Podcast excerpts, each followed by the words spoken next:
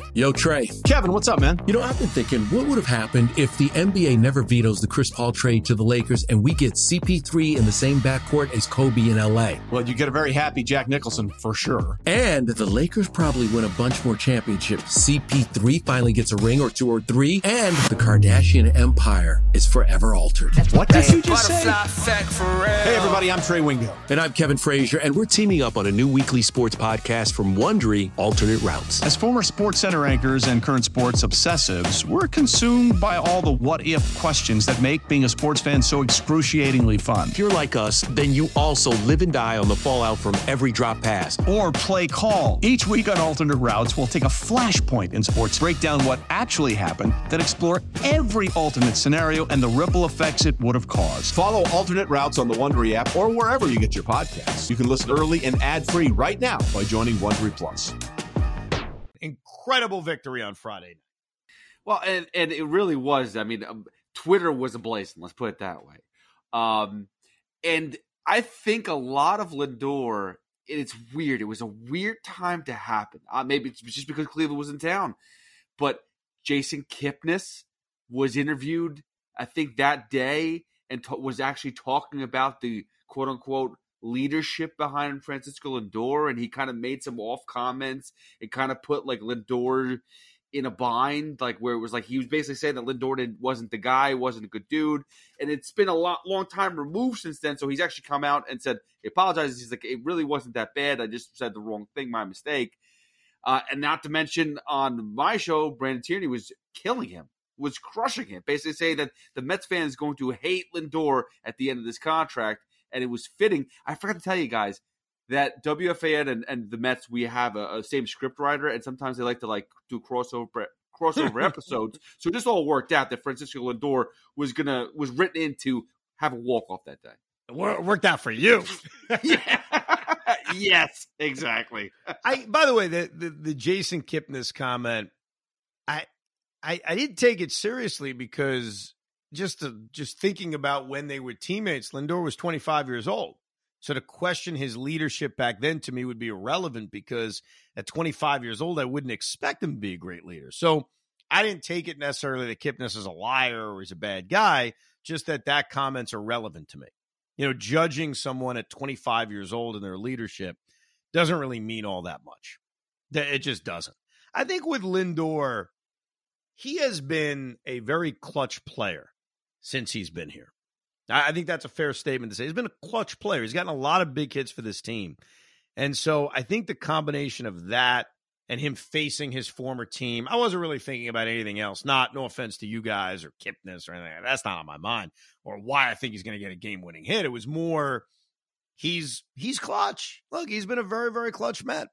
He has. He's gotten a lot of big hits over the really the last two years. I wouldn't go back to year one. Year one was not a great year. I think we all acknowledge that. And I'm able to move on from it because it doesn't matter anymore. Who cares about 2021? The team sucked. They had a couple of good months that where they teased us, but at the end of the day, they were a sub 500 team. But that win on Friday was so collective in many ways. Brett Baty had a bunch of big hits in this game. I mean, firstly, the double didn't turn into anything, but it was still big for him to rip that double in the right field in the second inning. He hits the home run that got him a little bit closer. We mentioned Alvarez hits the home run, gets the game tying hit. Lindor and Nimmo and McNeil all get on base before the Alonso Grand Slam. Alonso delivers. Tommy Hunter gets that monster out in the seventh inning. Little did we know it at the time. And the bullpen, which we'll get to because there's a lot of negative from the bullpen, but the bullpen, specifically the guys you need to trust the most, like Adam Ottavino and David Robertson, also did a great job. They faced six batters, they got them all out. Drew Smith's the one who made the mistake, giving up the home run to Gabriel Arias. So it was a it was a team effort. They pick up Carrasco, who is not good in his first start back. The offense wakes up after looking lifeless over the first four innings, and they just get an incredible victory. Know, one of those victories that you pinch yourself about. And it again builds off of what Wednesday was, which was the turnaround. And now, three consecutive victories after they win Friday. Two of them are insane comeback wins. The offense is showing a pulse. The young guys are in the lineup because on Friday we saw Mark Vientos DHing a day after he wasn't. We saw Francisco Alvarez in the lineup a day after he wasn't. So the youth is there. The youth all contributes too, and they get themselves a great victory. And by the way, I think I mentioned this on the last Rico that I was so happy to be there Wednesday that it would have bothered me if I wasn't in the building. I had no regrets about Friday. I think that Wednesday one was the one that would have killed me. Plus, I think when I decide, and me and my wife talk a, week ahead of time, like I'm not going to this game, I'm going to that game. It's much easier to rationalize when there's a great game and I'm not there. If I knew all along I wasn't going, I was planning on going Saturday. I was going to take the whole family Saturday to Francisco Lindor. Let's grow some grass around the bobblehead day, bobblehead day. But I think we knew early on that wasn't going to happen. And good job by the Mets raining the game out. There was no reason to even try to play that game. You don't want to be like the Washington Nationals, so they can it. They make the split doubleheader. My my only issue with the split doubleheader. So selfishly, I was going to go Saturday. I could not go to the Sunday afternoon game. I just couldn't. There were things with the kids, and I wasn't going to change it. So I ended up missing the game, which is whatever. That's everyone's going to have a thing. Like there are certain days you would be able to go to a game, there's certain days you're not. So I, you know, that's my own problem. I did go to the Sunday night game, and the one problem I have for anyone who went to this game is that when they do a split admission doubleheader, they will open up the gates for game two only an hour before first pitch. So I'm standing there online with my son about 15 minutes before the gates open. It was a crazy long line. And once the gates open, it moves relatively quickly. So I'm okay. But for anybody else, if you showed up at 6:30, God knows what that line looked like. So I just wonder if you're going to have these split admission doubleheaders. Two things. All right. Number one, if someone has a ticket to the next game, let them stay in the freaking building.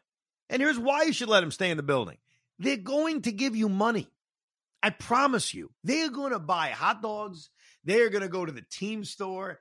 They're gonna they're gonna beg you to take their money. I had a buddy of mine who had tickets for both games. They're like, yeah, they kicked me out, and, and I'm sure it'd be difficult to find a system where they could check somebody. I, I I don't know what the the way to do it is, but I'm telling you, these people who have tickets to both games, and I, again, I'm not one of them because I was not going to the first game. I'm speaking for others. They, they're going to give you money. You will make money off those suckers. So that's number one. Find a way to let them stay in the building. Number two, can you find a way to open the gates a little bit earlier than an hour before first pitch? Just find a way. What are you doing between games? You're not cleaning up. There's no reason to clean up. We're just going to make a mess when we get in. So, what are you doing? So, uh, this to the Mets, this to every team in baseball. Let's fix this. Let's find a, a logical way to fix this. With that said, I got to walk you through this. So I can't go to the Sunday afternoon game. But boy, do my kids want that Francisco Lindor bobblehead. So instead of waiting and asking one of my ticket reps, hey, can you hold it? Maybe I'll get it some other time. We went. We went to the ballpark because I had the tickets from the Saturday game that's now been transferred to the Sunday game, except I can't use them because we're not going to the game. So me and my uh my oldest son Jet went there at 11:30, waited online, got our Lindor bobbles, bought him a Kodai Senga jersey and my youngest a Pete Alonso jersey and got the hell out of town. So I guess I was at the first game. I was I was there for like 10 minutes. And then we left. And they love that. They love that giveaway, by the way. Very cool concept. You they give you the seeds they don't give you the soil. You got to put soil down around Lindor. Then you put seeds down. Then you put some more soil, water it, put it in the sun. Grass is going to grow. Badass giveaway, Pete. Badass giveaway. Now, eh, was were you the was the was the line packed at eleven thirty when you got there, or was it? Oh, minimal? dude, it was insane. It oh. was ah. insane. There were tons of people there. Luckily, when you're a season ticket holder, they have a special line for you where they'll open up the gates about a half hour early. So we were able to get in, you know, with, and by the way, there's a lot of season ticket holders. So it's not just us cruising in. I mean, that line was pretty long too. But yeah, tons of people were out there waiting for the the bobblehead. I'm not sure if it's because it's a bobblehead or because of the grass growing concept. I, I was a big fan of the grass growing concept. That was my thing. I thought that was cool and different. I've never seen anything like that. It's kind of like a chia pet. No? No, because there's a misnomer that the hair on Lindor's head is growing. That is not the case. His hair's there and it's fine. You're growing grass like on a baseball field around where Lindor is, where, where Lindor is. Now, my question is this: They gave away hmm. fifteen thousand of these. How many people are going to grow the grass? I'm going to do it. and then I want to see how long we can keep the grass. Like, is it going to die out real quick? Like, how long is that grass going to stay next to Lindor? And I promise you this to the audience once the grass has successfully grown, I will bring it into the studio and have it on display at least for one show uh, during Carton and Roberts. Now, as far as the game is concerned, this was a weird one for me. I always say that I DVR games like I did Friday night so I can have a life and then watch every pitch. Because I was going to the Sunday night game with my oldest son, and we had other things to do. We had a recital. Uh, my my youngest had a birthday party. Just you know, kid stuff. No, nothing, nothing shocking. There was no way I could DVR this game because what am I DVR? How can I DVR it and then proceed to go to a game? I wouldn't have enough time. So I was saying to my wife, I was like, "This is weird. I'm going to finally be the guy who can't watch the game. Like I'm going to have to listen to it or check my phone once in a while." But uh, this is going to be one of those rare games I can't score. I can't sit down and watch it. So it is what it is. So I'll take you through what I actually saw from this game. I watched, or I should say, yeah, I watched about the first two innings of the game. So great work by Max Scherzer. No work by this Met offense. I then went to my son's recital, I'd say right around the fourth inning. A 0 0. Scherzer's pitching well and the phone is now just using being used for videos. I am not checking anything. So I'm out. I'm completely out for about a good hour or so. My heart's beating a little bit, like what's happening? Uh, how am I going to find out? But took some good videos. Was good dad, good husband. Then me and my son leave. He leaves the recital. My wife goes home with our youngest, and me and my oldest are going to Citi Field. I got into the car right as the Mets took the 3 nothing lead. Actually, right as they took a 2 nothing lead because I think I saw Nimmo hit the home run or heard Brandon Nimmo hit the home run. Howie Rose and Keith Raad, tremendous job. Really one of the first times I I listen listen to them. Because now I'm relying on them. Not scoring the game, not DVRing it, not nothing like that. So I'm fully aware now, up three nothing. I'm fully aware that Max is coming out of this game after six innings, which it is what it is. Like, I, I, will say this, Pete. I did, because you're not watching every pitch, or I wasn't watching every pitch, not you, I didn't have a feel for if Max could have gone out for a seventh inning. So I could sit here and give you some fake strong opinion, but what would it really be based on? Like, I'm not sitting there watching every one of Max pitches where you have a better feel for how he's throwing and if he could go out for another inning. What I do know is there were only four base runners against him. What I do know is that his pitch count was 86, which is not abnormally high. So on the surface, I'd say, why not? But I don't want to get nuts about it because of the fact I didn't see him pitching innings four through six. But six scoreless innings, no complaint from me. I mean, he's put together two really good performances in a row. And yeah, now you're asking for nine outs out of your bullpen, but with a three nothing lead, at least at the time, I thought that was reasonable. I thought that was okay. You you okay with Scherzer coming out after six, or you got an issue with it? I mean, eh, maybe not in this game. Was I upset by it? But I do want him to go further in games. Yeah, I, I know. I guess we're still ramping up to get seven innings plus, but uh, I'll, for this game, I understood the, the reason why. Yeah, I, I think eventually, yes, six innings, 86 pitches, we're going to say, go get me a seventh. Go get me another one. And I think we may say more of that because there is some uncertainty in this bullpen, which we'll address. Uh, Brooks Raley does a fine job. And then we have Adam Ottavino. Adam Ottavino has had a very up and down season so far. We've seen the good of Adam Ottavino, where he's come in in ninth innings after David Robertson has actually pitched some eighth innings, and he's done a fine job. We saw the good of Adam Ottavino on Friday night, if we're being fair. Yeah, it was against the bottom of the order, but still, tie game after that great comeback. He pitched a one, two, three inning. Is what it is. We saw, or in my case, we heard the really bad from Adam Ottavino in this game in the eighth inning, trying to protect a 3 nothing lead. I I don't know if I would have pulled him early because I think a part of the problem is where and who are you going to? He gives up a leadoff double, but then he gets two outs in a row. So even though a run scores, it's three to one, and it's like, okay, he can get through this. He gives up a double to Steven Kwan, which is not a matchup you like, but again, where are you going? You just used Brooks Raley an inning earlier. Brooks Raley an inning earlier. He gives up the single to Amed Rosario. Little blooper. Didn't pound the ball by any stretch. And that's where Buck makes the call to go to David Robertson. And he has been aggressive at times with David Robertson. And he brings him in to face Jose Ramirez, where what is your option? I'll ask that to any Met fan listening. You want to go to Drew Smith?